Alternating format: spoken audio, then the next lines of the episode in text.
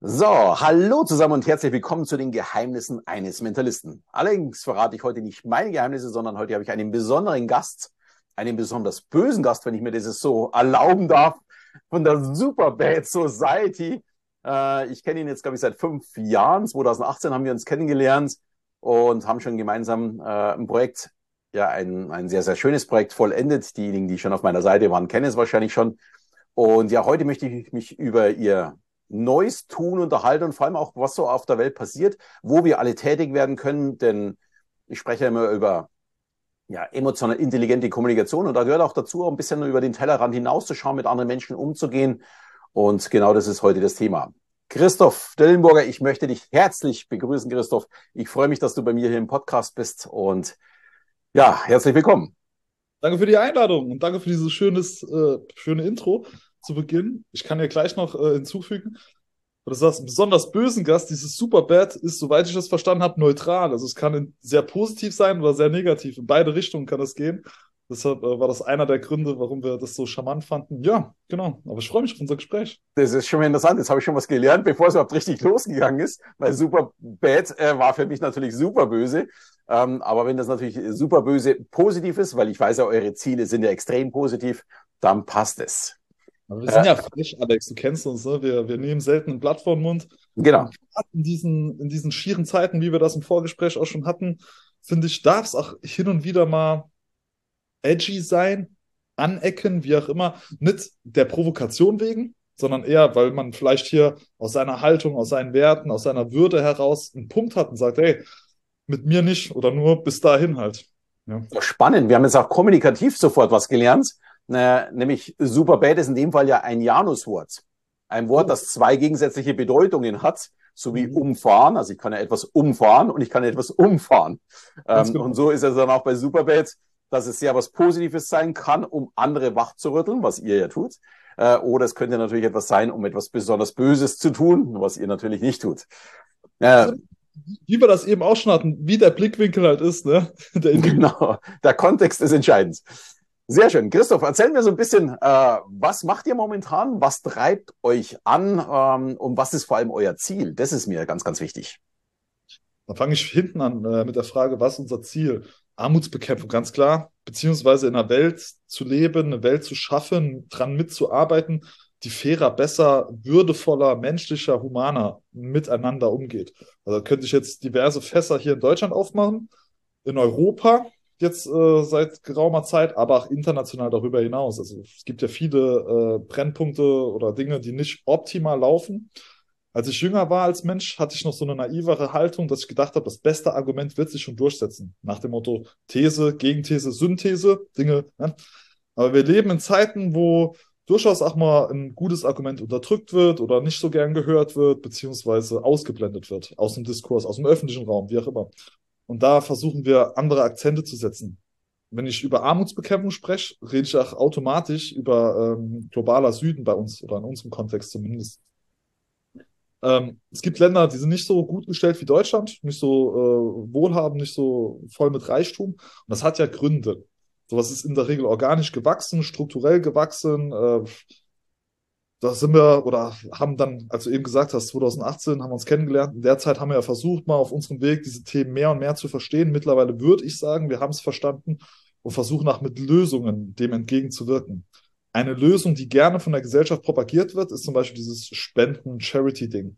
Also ich verdiene jetzt, ich habe meinen Job XY, egal mal wo der ist, verdiene auch ganz gut Geld, dann mache ich einmal im Jahr an Weihnachten, wenn das Gewissen mich packt, mache ich meine Spende fertig an irgendeine NGO, und erhofft mir dadurch, dass die für mich die Welt retten. Jetzt hatten wir aber nach 60, 70 Jahren Entwicklungshilfe einen Punkt der Reflexion, wo wir mal feststellen können, ey, ganz so läuft es dann doch nicht, also so einfach, beziehungsweise es gibt da noch mehr, als nur Geld irgendwo hinzuspenden. Ach, das hatten wir eben oft, ne? Dass es ja auch Beispiele gibt, wo das schon, also wo es jedem klar sein muss, dass es jetzt hier nicht zielführend sein kann bei der Situation. Ja, und so sind wir 2018 auf den Weg gegangen. Mit einer afrikanischen Lösung vor Ort in Tansania, Ostafrika, Wertschöpfungskreisläufe aufzubauen. Zu Beginn im Wasserbereich, das läuft auch noch weiter, das steht alles unter dem Namen Blue Future Project. Findet man auch bei Google ganz viel, das ZDF war mal mit uns in Tansania, hat darüber, über die Arbeit auch berichtet. Es war ein ganz guter Beitrag, wie ich finde. Und das geht jetzt weiter, das läuft, da haben wir gute Erfahrungen. Wir haben uns eben noch über die Interviews mit diesen Frauen unterhalten, die in so einer Wasserstation stehen. Bei so einem Feedback, ne, wollen wir das natürlich weitermachen. Aber uns ist es... Vielleicht darf ich das mal ganz kurz, weil man muss natürlich meinen Leuten dann noch so ein bisschen erklären, um was das es geht. Ihr habt Wasserstationen gebaut, die aber nicht nur Wasserstationen sind, sondern es sind Wasserstationen, wo jeweils eine Frau, ich weiß nicht, ob ihr auch Männer habt, aber eine Frau einen Arbeitsplatz dadurch bekommen hat. Sprich, man baut nicht nur eine Wasserstation, sondern es entsteht ein Arbeitsplatz und sie sind unabhängig von anderen Dingen. Die müssen halt das Wasser besorgen, die müssen die Filter besorgen, die müssen das Wasser verkaufen und so weiter. Also es ist im Grunde genommen ein Mini-Unternehmen, eine Ich-AG gebildet worden. Das ist genau das, was ich so cool finde an diesem Projekt, was mir von Anfang an so riesig gefallen hat, dass es nicht nur ist, dass die jetzt sauberes Wasser haben, sondern dass die sauberes Wasser plus einen Arbeitsplatz haben. Und das in jedem kleinen Dorf, das von euch eine Wasserstation bekommen hat. Und das finde ich so extrem gut und es ist das, was mir gefällt. Wie du es schon richtig sagst, diese unternehmerische Verantwortung sollte da bewusst mit gefördert werden. Es war nicht unsere, also nicht mein Mitgründer Tibor und meine Sicht auf die Welt, die uns dazu bewogen hat, sondern wir wollten von afrikanischen Experten lernen. Und da gab es ja unseren Partner, Professor Hilonga in Tansania, der diesen Wasserfilter erfunden hat und mit diesem System, dem wirtschaftlichen, auch nach außen gegangen ist. Also wir sind irgendwann dann 2018 mal nach Tansania gereist, haben uns das angeschaut, gemerkt, es funktioniert wirklich gut und wollten dann da auch uns beteiligen, also nicht wirtschaftlich mit einer Rendite, sondern einfach dieses Ökosystem stärken, größer machen, mehr Menschen angedeihen lassen, wie auch immer. Unternehmerische Haltung deshalb, das wird in diesem ZDF-Beitrag auch ganz gut, kommt das rüber. Nur so kriegen wir Eigenverantwortung praktikabel hin oder umgesetzt. Da gibt es eine Frau in dem ZDF-Beitrag, die erzählt, ey, durch diese Arbeit habe ich gelernt, mich selber zu organisieren. Und ich würde mir jetzt sogar zutrauen, was Größeres zu machen. Das kann kein Brunnen dieser Welt, wenn wir über Wasserthematiken sprechen, was man sonst so macht. Dann spendet man Geld, damit irgendwo ein Brunnen gebohrt wird. Wie nachhaltig sowas ist in einer Region, die relativ wenig Wasser hat, das könnte man jetzt auch lang philosophieren. Oder ob es da nicht bessere Lösungen, also so ganzheitlichere Lösungen bräuchte. Meiner Meinung nach schon, ja. Aber auch diese Wirtschaftlichkeit, unternehmerische Haltung wird eben über so einen Brunnen nicht gefördert oder weitergegeben. Und das haben wir hier mit einbegriffen. Plus, als letzten Punkt, es werden sogar Steuern gesammelt. Also auch das ist bei so Charity oft ganz schwierig. Ich meine, wir kennen das aus Deutschland. Wenn jetzt hier irgendwie es ein Problem gibt, ob im Gesundheitswesen, mit innerer Sicherheit, Polizei, Straßen, Infrastruktur oder Bildung, dann gehen wir zu unserem Staat. Dann sagen wir, liebe Politik, wir haben euch gewählt, ihr habt einen gewissen Haushalt, bitte macht in unserem Interesse die Dinge so, dass die Kinder ordentliche Bildung bekommen, dass niemand irgendwie auf dem Krankenhaus, auf dem Flur liegt und nicht behandelt werden kann oder. Das ist aber im globalen Süden, Afrika, Lateinamerika, Südostasien, wie auch immer, ist es oft nicht der Fall, weil man diese Länder über Jahrzehnte so ausgebeutet hat, beziehungsweise mit Geld von außen, ob von Charity oder Staatshaushalten, also Entwicklungshilfe, gestützt hat, dass teilweise 30, 40, 50% des Haushalts in diesen Ländern im globalen Süden ja von Free Money abhängt oder von Geld von außen abhängt. Heißt dann aber auch, wer das Geld gibt, bestimmt, was damit passiert, beziehungsweise was für eine Politik in dem Land gemacht wird. In jedem Fall sind die Menschen nicht frei, sind die Länder nicht frei und die eigene Bevölkerung vor Ort hat kein Bezugsverhältnis zu Korruption, Steuerverschwendung und dem Geld oder dem Haushalt des Landes, weil es ja in der Regel nicht aus der eigenen Tasche kommt. Wenn du und ich, Alex, oder unsere Zuhörer hier in Deutschland, wie lange auch immer schon am Arbeiten sind, x Euros an Steuern gezahlt haben, haben wir natürlich auch ein gewisses Bedürfnis, dass so ein Staat mit dem Geld ordentlich umgeht.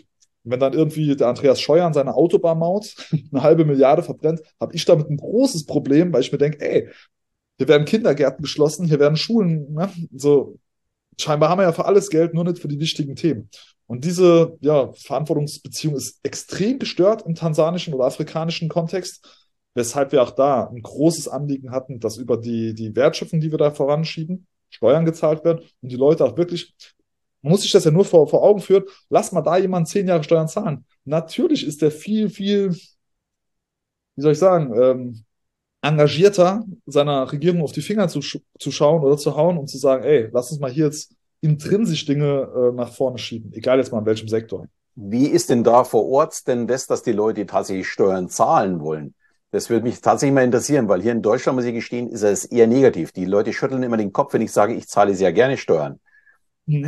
Natürlich möchte ich nicht mehr bezahlen, als ich muss, aber für das, wo ich tatsächlich verdient habe, zahle ich sehr gerne Steuern, weil damit wird, wie du es vorher schon gesagt hast, Schulen gebaut, Straßen gebaut, da wird das Licht an der Straße bezahlt, da werden unsere Rathäuser gebaut, da wird also so viel getan für die Allgemeinheit.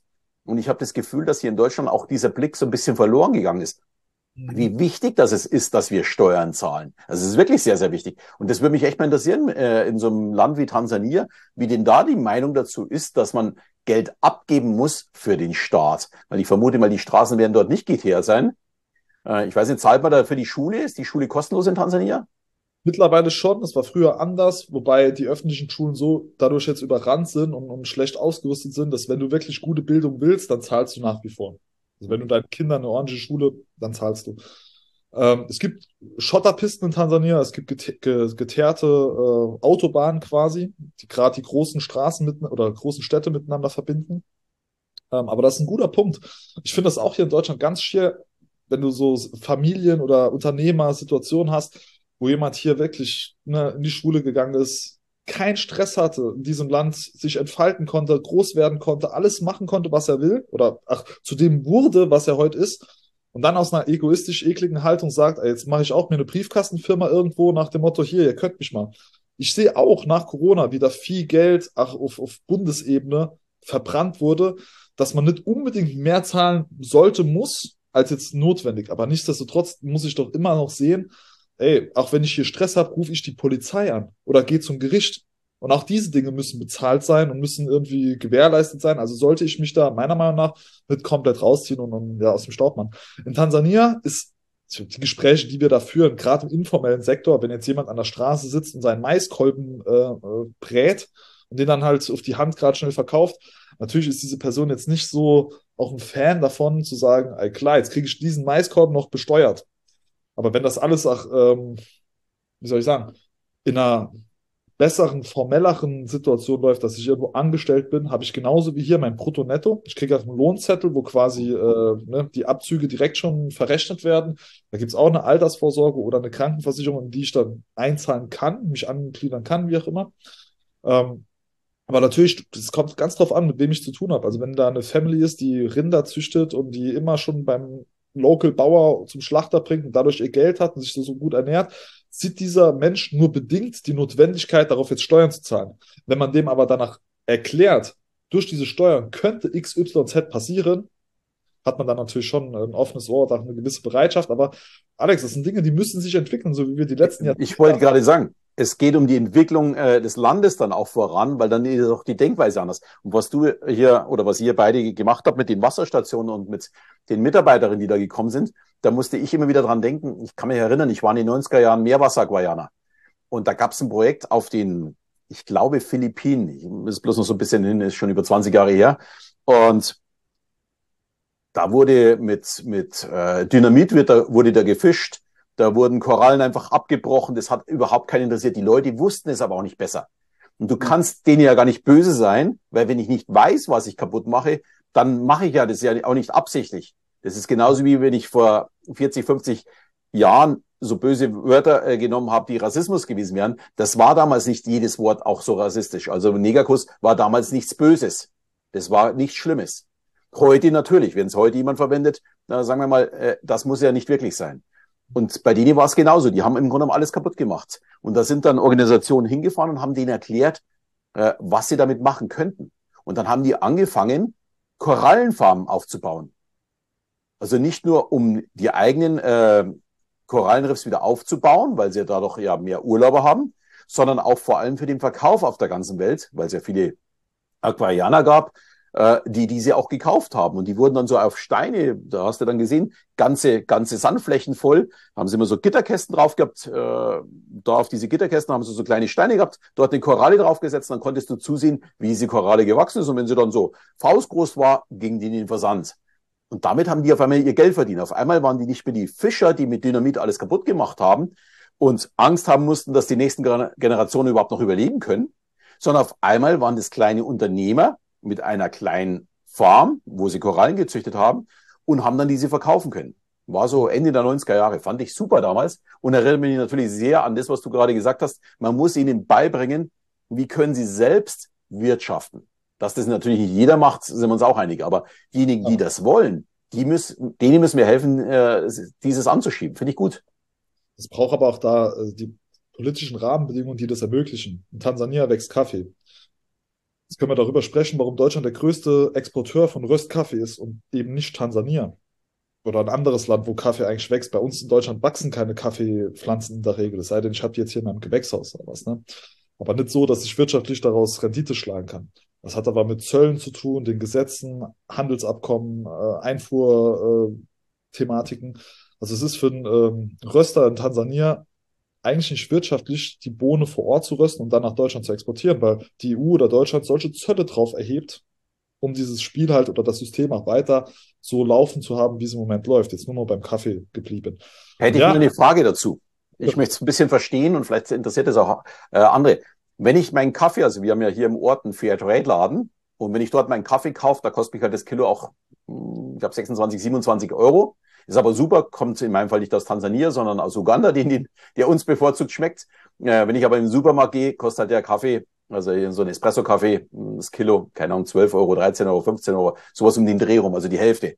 Wird der dann in Uganda auch tatsächlich geröstet, wenn der Fairtrade verkauft wird, oder wird der auch in Deutschland geröstet? Das musst du auf deiner Packung schauen. Gibt es wahrscheinlich solche und solche Anbieter, also das kann ich nicht pauschal beantworten. Aber also wir haben in Saarbrücken hier Direct Trade Kaffeeröster, die fahren auch nach Uganda oder Südamerika zu ihren Bauern, sagen, was brauchst du, lieber Bauer, du musst mir sagen, was ein fairer Preis ist, damit deine Kinder in die Schule gehen können, damit du was fürs Alter zurücklegen kannst, damit deine Anlage und dein Haus renoviert werden können.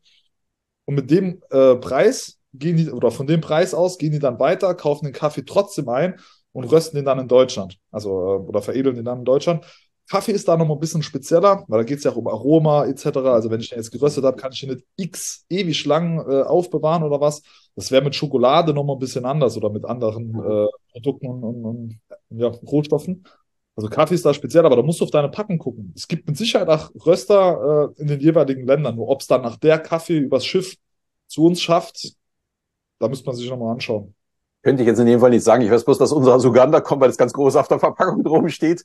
Aber ich wüsste jetzt tatsächlich nicht, wo der geröstet wird. Ich wusste das auch gar nicht, dass das unterschiedlich ist. Aber es macht natürlich Sinn, weil das Rösten, danach sollte man ja möglichst bald den Kaffee auch verwenden, weil er dann einfach noch aromatischer ist, als wie wenn ich den noch lange verschiffe. Also es macht ja vielleicht durchaus Sinn, den lieber teurer dann dort einzukaufen als rohe Bohne und dann hier zu rösten. Ist ja auch absolut okay.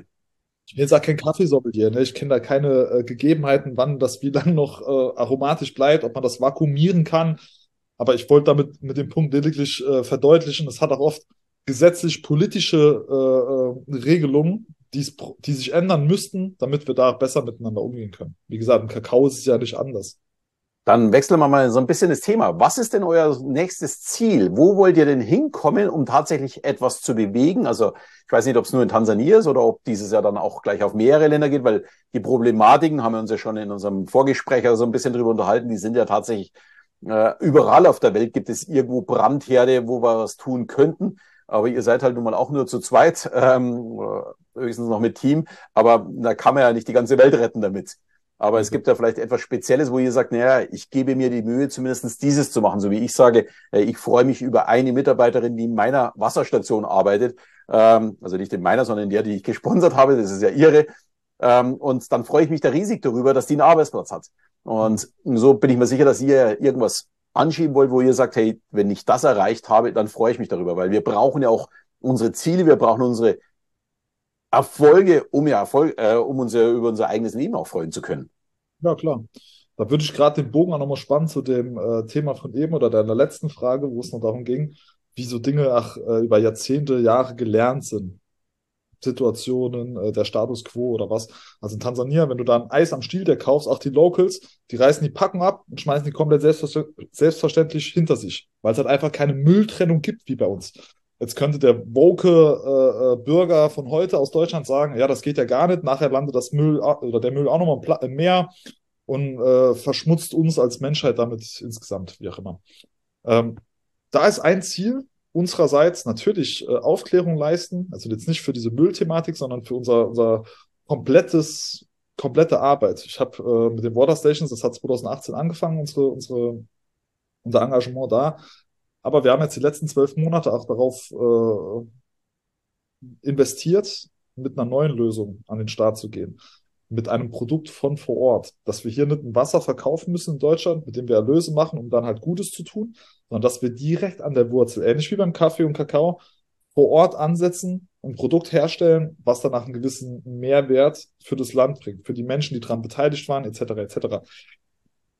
Und hier haben wir einfach nichts anderes gemacht wie eine Seifenmanufaktur ins Leben gerufen.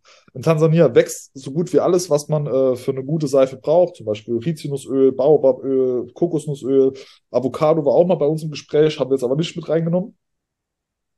Dann haben wir Duftstoffe in Form von ätherischen Ölen, die wollten wir eigentlich auch aus Tansania holen, mussten dann aber, weil es zu wenig Regen gab, auf Madagaskar ausweichen, sodass Ostafrika immer noch da für uns die Quelle ist der Rohstoffe, die wir einkaufen.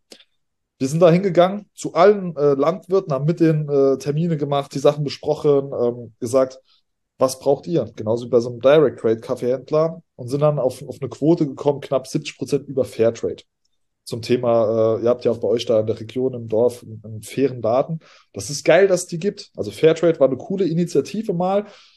Aber allerdings haben wir bei den ganzen Konsumgütern ist 2% vom Marktanteil ist Fairtrade. Das heißt, 98% aller Produkte, die so gekauft und verkauft werden, sind immer noch die Menschen verarscht.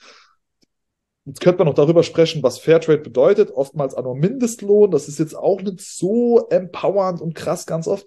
Ja, wir wollten das einfach ein bisschen aufsatteln. Also sind jetzt auf 70% von Fairtrade, 70% über Fairtrade so. Ja, und dementsprechend ist die Vision mit dieser Arbeit und diesem Stück Seife, was wir jetzt halt herstellen gelassen haben, hier Menschen darüber aufzuklären, Menschen in den Diskurs zu bringen, Menschen darüber zu sensibilisieren, zu sagen, ey, vielleicht haben wir auch eine Verantwortung im Sinne von, nicht jeder Bürger ist immer für all das verantwortlich, was seine Regierung macht, aber nichtsdestotrotz haben wir da schon, ja, wir sitzen da irgendwo, wir können uns nicht davon freimachen, dass wir auch unsere Regierung auf die Finger schauen müssen und da sehe ich uns als Deutsche, gerade im Europäischen Verbund, in einer großen Verantwortungsposition, historisch, aber auch mit unserer wirtschaftlichen Power oder als federführendes Land in Europa, was da auch den Takt angibt. Da könnten wir viel, viel mehr machen, wenn es um Freihandelsabkommen gibt, wenn es um wirkliche Außenpolitik gibt. Wir könnten das Beispiel Niger aufmachen, Alex. Jedes Bundesland hat ja auch so eine eigene... eigenes Ministerium für Entwicklungshilfe und verwaltet dort Budgets. Tibor und ich sind im Beirat vom Land Saarland, um dort diese Themen mitzuentscheiden. Deshalb haben wir vor kurzem mitbekommen, wie das Saarland sich zertifizieren lassen hat zum Fairtrade-Bundesland. Das ist auch Augenwischerei. Da kannst du diese ganzen Statuten durchgehen und dann merkst du irgendwann, dass man gesagt hat, AJ2-Produkte stehen jetzt in Zukunft im Ministerium mit Fairtrade-Siegel. Das heißt, da macht man auch fairen Kaffee und legt noch Fairtrade-Bananen hin und sagt dann, jetzt haben wir da die Menschen, jetzt haben wir es ordentlich gemacht, haben unser Siegel verdient. Diese Augenwischerei ist der Status quo, der noch heute unverändert nach wie vor genauso gehandhabt wird. Und da müssen wir uns auch nicht wundern, wenn dann in Mali, in Burkina Faso, in Niger, im Gabun oder sonst wo Militärjuntas sich an die Macht putschen. Was in der Regel auch nicht friedlich verläuft, was nicht demokratisch vonstatten geht, was nicht sich über das beste Argument, es sei denn, das beste Argument ist dann mein Maschinengewehr, oder das bessere Argument. Aber sonst lassen sich diese Themen vor Ort in der Regel nicht lösen. Jo, da würde ich mir wünschen, dass wir uns ein bisschen ehrlich machen, oder ehrlicher machen. Das wäre so eine Vision, ein Ziel. Ich meine, dass wir hier unsere Produkte an den Mann bekommen, da mache ich mir jetzt wenig Sorgen. Es gibt auch andere 100 Gramm Naturseifen, die sind teurer, haben weniger einen sozialen Wert, etc. Ich glaube, da sind wir hier mit unserer Arbeit gut aufgestellt. Aber nichtsdestotrotz, das ist ja das Geile. Uns haben da Leute gefragt, nach Wasser, warum jetzt Seife? So läuft das Wasser nicht mehr. Sag ich ganz ehrlich, also wirklich, Alex, unter uns ganz ehrlich, wenn Tibor und ich das wollen würden, könnten wir diesen feuchten Traum aller Leute in der Charity-Industrie unser Leben lang weiterspielen. Wir könnten jetzt hier in so Gesprächen immer sagen, Alex, mit den Waterstations, das läuft super.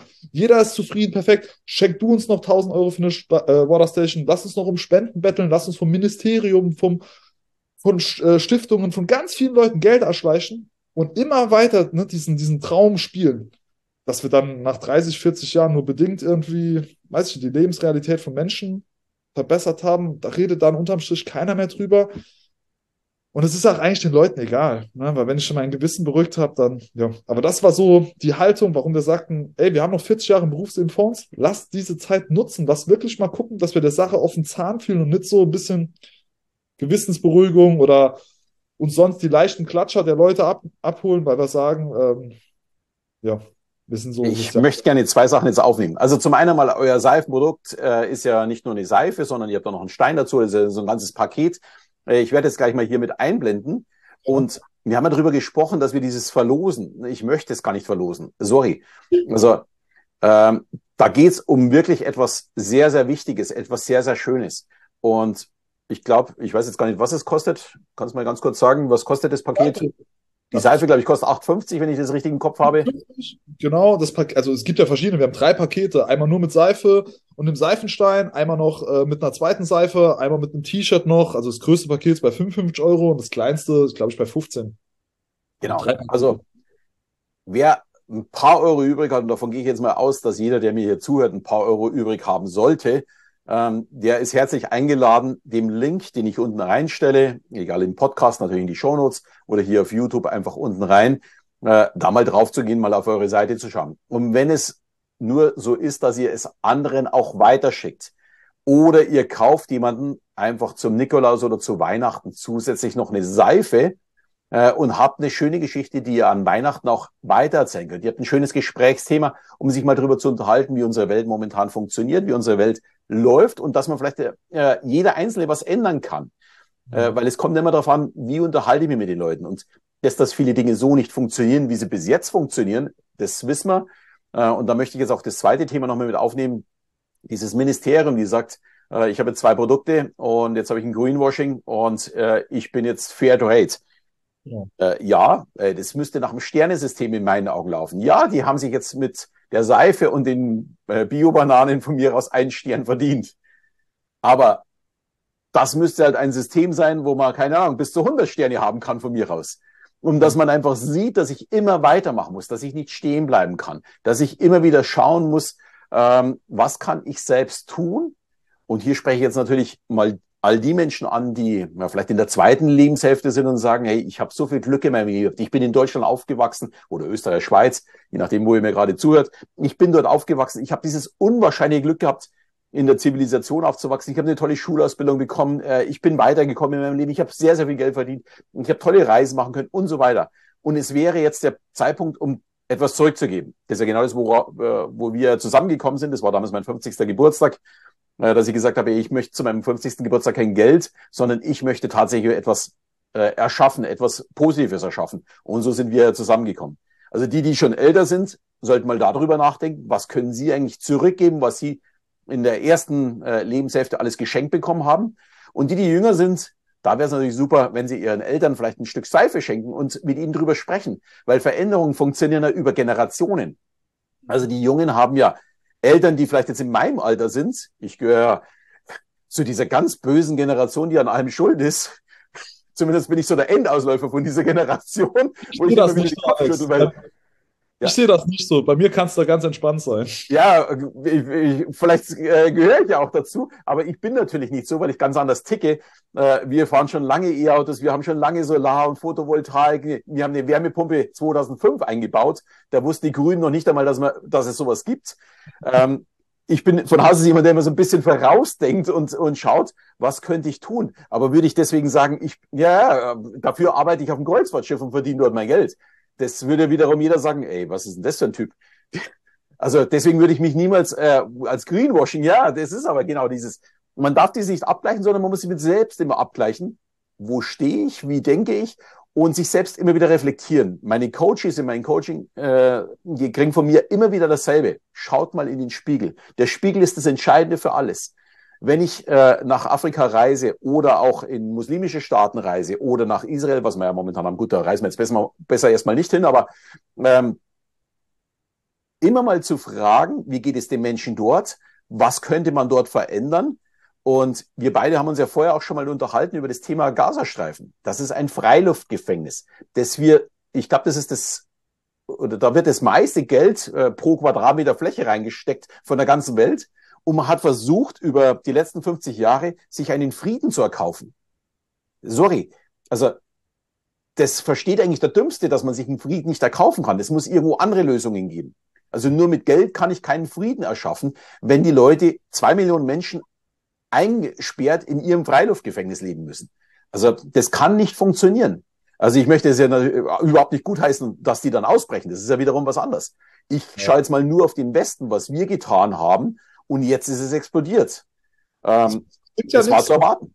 Was sollen wir den Finger auf China richten? Ne? Xi Jinping, der Ministerpräsident oder Staatspräsident von China, lacht sich kaputt, wenn ich den kritisiere. Der lacht sich wahrscheinlich auch kaputt, wenn seine eigenen Leute den kritisieren. Aber wir sind Deutsche, du nicht, Alex. Ne? Wir leben in Deutschland, wir leben in der EU. Das sind vor allem mal die Leute, wo wir sagen können, hier können wir was bewegen. Also dieser, wie ich eben versucht habe anzureißen, diese Außenpolitik, das, was wir machen, die Dinge, für die wir uns einsetzen. Also ich sehe nur bedingt, dass, weil wir gerade China gesagt haben, die deutsche Außenpolitik irgendwie in China versucht, die Lebensrealität von Uiguren zu verbessern. Sehe ich nicht. Also ich sehe eher, dass Ferdinand Piesch oder wieder die Chefs von VW heißen, allesamt, ähnlich wie unser Bundeskanzler, in Amnesie verfallen, wenn es darum geht, ja, warum dort VW ein neues Werk direkt neben dem KZ von den Uiguren gebaut hat. Das zum Thema, was wir auch eben schon hatten, ist da wirklich der Wille da, Dinge zum Besseren zu verändern, oder ist der Wille jetzt, um bei VW zu bleiben, eher, wenn das so läuft, können wir die meiste Rendite machen. Können wir weiter Absätze dort fahren. Also jetzt in China als Beispiel, in dem Land. Und da müssten wir uns einfach mal ehrlicher machen. Meiner Meinung nach. Auch weil du eben gesagt hast, ne, eine Seife kaufen, jemandem schenken, mal drüber sprechen, ne, wie ist die Welt, was können wir besser machen, blablabla. Auch da, es war uns so ein Anliegen, mit dieser Seife das so zu machen, weil in der Charity-Industrie, ich nenne es ganz bewusst immer Industrie, das sind nicht ein paar Vereine hier und da, sondern es ist eine Industrie unterdessen geworden.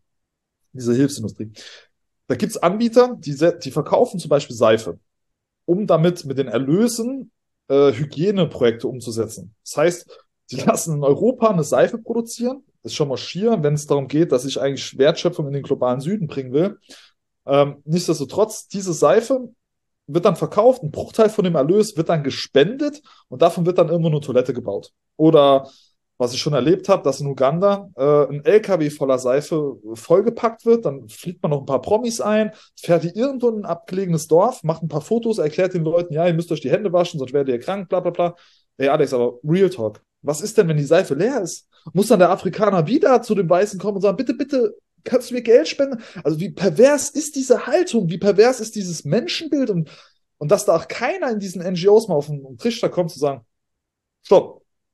Gehen wir noch den sinnigsten Weg oder machen wir uns hier gerade eigentlich selber froh? Das schockiert mich zutiefst. Also da auch, jeder, der uns zuhört, ne, lass es 10 sein, lass es 100 sein, lass es 1000 sein, whatever. Also jeder, der sich für diese Themen interessiert oder durch Zufall auch auf uns kommt, guckt euch diese Sachen an. Fragt ganz genau nach, was wird da eigentlich gemacht, wie sieht's aus? Weil ich kann auch da nicht sehen, dass irgendjemandem in Uganda geholfen ist, wenn ich dem einmal im Jahr oder alle 2 Jahre eine Ladung voll Seife irgendwo hinfahre. So, kümmert dich doch drum, dass da vor Ort was entsteht. Also wirklich entsteht. Eine Manufaktur, irgendwas, weil wir eben mit Fahrrädern gesprochen haben, oder. Also mach irgendwas, was den Menschen einen realen Mehrwert bringt und nicht für deine Kamera den Mehrwert. Vielleicht, das noch ein bisschen ergänzend. Diejenigen, die noch nie in Afrika waren.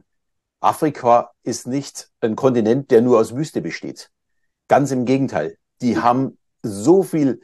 Ja, wunderschöne Natur. Die hätten so viele Flächen, wo sie tatsächlich Ackerbau betreiben können, wo man Fabriken aufbauen kann. Die haben auch kein wirkliches Wasserproblem in dem Sinne, dass kein Wasser da ist, sondern die haben halt nur das Problem des dreckigen Wassers. Aber sie können durchaus auch Fabriken betreiben. Dort ist genauso Wasser, wie es bei uns auch Wasser gibt. Nicht überall, aber an bestimmten Orten. Also die können genauso das tun, was wir auch tun. Gibt überhaupt keinen Grund, warum die arm sind und wir reich. Bis auf das, dass die halt vor 100 Jahren oder 150 Jahren begonnen wurden, sie auszunutzen, sie als Sklaven zu verschiffen. Ja, der Kolonialismus vor 500 Jahren. Wo das angefangen hat, ich meine, wo das aufgehört hat, genau. Wo dann auch, ich hab gestern erst gesehen, weil du sagst, die Landschaft sind überall gleich. Ja, 100%, das kann sich ja jeder auf der Karte mal anschauen, wenn er das möchte. Aber selbst in Saudi-Arabien, wo echt es jahrelang nicht regnet und jeder hat da so ein Bild von Wüste im Kopf, selbst da haben ein Team von engagierten Umweltmenschen, so nenne ich es jetzt mal, aus verschiedenen Fachrichtungen, hat es geschafft, dort Aufforstungsprojekte umzusetzen, die wirklich greifen und die Lebensrealität, jetzt in Saudi-Arabien in dem Fall, verbessert haben. Und wenn du das flächendeckend machen würdest, was die da im kleinen Maßstab skaliert oder so umgesetzt haben, wie man es auch skalieren könnte, da geht so viel, auch in Afrika, Indien, China, das sind alles schon Gebiete, wo man ganz viel auch positiv aufgeforst hat, das sag mal so, weil es ganz viele Zuschauer vielleicht auch gibt hier bei dir, die von dieser Klimathematik ein bisschen gegeißelt, gegängelt sind, weil du eben sagst, ey, ich bin ja einer der Generation, die alles versaut hat. Also klar, es gibt da Dinge, wo man drüber streiten kann, ob das jetzt optimal lief, wie auch immer, aber wir sind da nicht an einem Punkt, dass das quasi ja, allerletzte Generation da jetzt gar nichts mehr geht, sondern meiner Meinung nach, da geht sehr viel. Wenn wir die richtigen Stellschrauben drehen, wird meiner Meinung nach zu wenig drüber gesprochen. Es geht da viel mehr um Hysterie, um Angst, um diese Themen, aber ja, also selbst in Saudi-Arabien kriegen wir es hin, da kennst du in Afrika so viel noch positiv. Musste ich jetzt erst schmunzeln, weil ich jetzt kürzlich ein Podcast-Thema hatte, wie man mit Angst im Grunde Geschäfte macht. Das ist ja die beste Form, um Geschäft zu machen. Sarah Wagenknecht ist ja da wirklich vorbildlich, genauso wie die AfD, also links wie rechts. Versicherung, ich kenne das. Ja, genau. Versicherung ist ja absolut typisch auch dafür. Man macht Ängste, um Geschäft daraus zu machen. Und ja, ich bin da voll deiner Meinung. Wenn wir alle was tun, also es geht nicht um jeden Einzelnen, dass er die Welt rettet, sondern es geht um jeden Einzelnen, dass er genau seinen Teil dazu beiträgt, etwas zu tun. Und jeder genau das, was er kann. Und da fängt es halt an, ob ich Tüten nutzen muss oder ob ich nicht doch lieber den Jutebeutel nehme oder was auch immer. Oder ob ich mit dem Auto zum Bäcker fahre oder mit dem Fahrrad. Es sind natürlich nichts weltrettende Sachen. Aber jeder dieser 8 Milliarden Menschen auf diesem Planeten, wenn mehr darüber nachdenkt, und natürlich müssen wir in vielen Regionen noch aufklären, aber dann wird klarer, dass wir alle was dazu tun können. Und es geht nicht nur ums Klima, sondern es geht vor allem auch um unser Zusammenleben. Weil sowas, wie jetzt in Israel passiert ist, funktioniert natürlich oder ist eine logische Konstellation, wenn Völker aufeinandertreffen, die sich nicht verstehen und wenn das eine Volk sich unterdrückt fühlt, dann passiert genau so eine Explosion, was ein totaler Wahnsinn ist, ein totaler Irrsinn, was da passiert, wo man wirklich nichts mehr schönreden kann. Aber es war im Grunde vorauszusehen. Also jeder, der auch nur ein bisschen Grips hat, der wusste, dass das irgendwann mal genau so kommen wird. Es ist ein Wahnsinn und jetzt tun alle so, wir müssen beistehen und was weiß ich und tun so, als wäre das überraschend. Nee, sorry, da war nichts überraschend. Also Militärputsches in Afrika ähnlich. Da höre ich das Fernsehen an und sehe dann in der Tagesschau, ja, im Niger ist die letzte demokratische Bastion gefallen. Dann recherchiere ich ein bisschen und kriege raus, dass 10, maximal 15, 20% der Leute im Niger den Typ gewählt haben. Also auch so eine aus dem Ausland finanzierte Marionette oder ein Staatschef, der halt nicht wirklich ganz frei da ist, weshalb auch Uran zum Beispiel nicht fair bezahlt wurde, etc., etc. Aber das checken die Leute, glaube ich, schon vor Ort. Und es schafft vor allem ganz viel Unmut. Müssen wir uns nichts vormachen. Ja. Christoph, wir haben jetzt extrem viel Anregungen gegeben. Ich glaube, noch mehr kann ich die Leute nicht überfordern. Ich habe aber trotzdem noch 2, 3 Fragen an dich. Mal ein paar persönlichere Fragen, um dass wir mal von diesen Negativen, dass wir ins Positive verändern wollen, weggehen können. Also, ich mach sofort deine Fragen, aber mir ist da immer wichtig, wir sind da jetzt hart in unseren Worten, wie wir die wählen, aber trotzdem ist da, wie eben bei dieser Klimaaufforstungsgeschichte, es ist super viel Spielraum für Positivität und Optimismus etc. Also ich will da gar nicht so engständig, alles ist negativ, nein, aber könnte unser Engagement gesellschaftlich krasser sein und B, kommt es ja darauf an, wem renne ich nach, welchem Demagogen höre ich zu, in Corona ja auch schon, höre ich den Leuten zu, die sagen, bald kennt jeder, also es gibt nur noch geimpft, genesen oder verstorben oder so schiere Aussagen. Höre ich denen zu oder höre ich Menschen zu, die vielleicht sagen, ey, ich gucke mir dieses Gesundheitsthema auch nochmal allumfassend an, aber bitte deine Fragen, ne? Dieses Positive finde ich schön, dass du das nochmal angesprochen hast und ich kann auch nur jedem empfehlen, sich so eine Seife zu holen, weil ich weiß noch, wo wir diese Wasserstation gemacht haben und ihr dann die Bilder geschickt habt, als sie fertig waren. Was wir in der Familie für eine Freude hatten. Wir haben die immer wieder angeschaut, haben uns drüber unterhalten, weil es genau zu diesem Austausch führt. Unsere Mädels sind ja mittlerweile 25 und 20. Die sind im Alter, wo man sehr, sehr gut darüber sprechen kann und die dann wirklich auch selbst so fasziniert sind und sagen, hey, da möchte ich auch mal hin. Ich möchte dieses auch mal sehen. Ich möchte mit den Leuten Kontakt auch mal haben und ich möchte vor allem noch mehr tun. Und ich glaube, das könnt ihr mit der Seife auch sehr gut erreichen. Die Seife kann man sich jetzt ein bisschen leichter leisten als wegen eine ganze Wasserstation. Und die Seife nur zu nutzen, um ins Gespräch zu kommen, sie zu verschenken und dann sich drüber zu unterhalten. Und vollkommen egal, ob das jetzt über Tansania, über Afrika ist, ob das die Probleme in Israel sind, von mir aus auch über Krieg von Russland, Ukraine. Wir haben ja so viele Baustellen auf diesem Planeten. Absolut. Und es geht darum, positiv miteinander zu sprechen und nicht negativ. Weil das ist tatsächlich das Hauptproblem bei uns, dass wir natürlich auch aufgrund der Polemik, die links und rechts passieren, egal ob von den Linken oder von den rechten, rechten äußeren Rändern von unserer Politik, die im Grunde nur mit polemischen Aussagen uns gegeneinander aufhetzen. Und hier ist es ja nun mal ein Podcast, wo es um Kommunikation, um Hypnose geht, um unser Unterbewusstsein geht. Und wir müssen wieder positiv hier oben arbeiten. Und deswegen finde ich die Seife wirklich ein tolles Symbol, vielleicht auch ein schöner Anker. Den sollte man mal nutzen als Anker, als Gesprächsstoff, um in ein positives Gespräch zu kommen.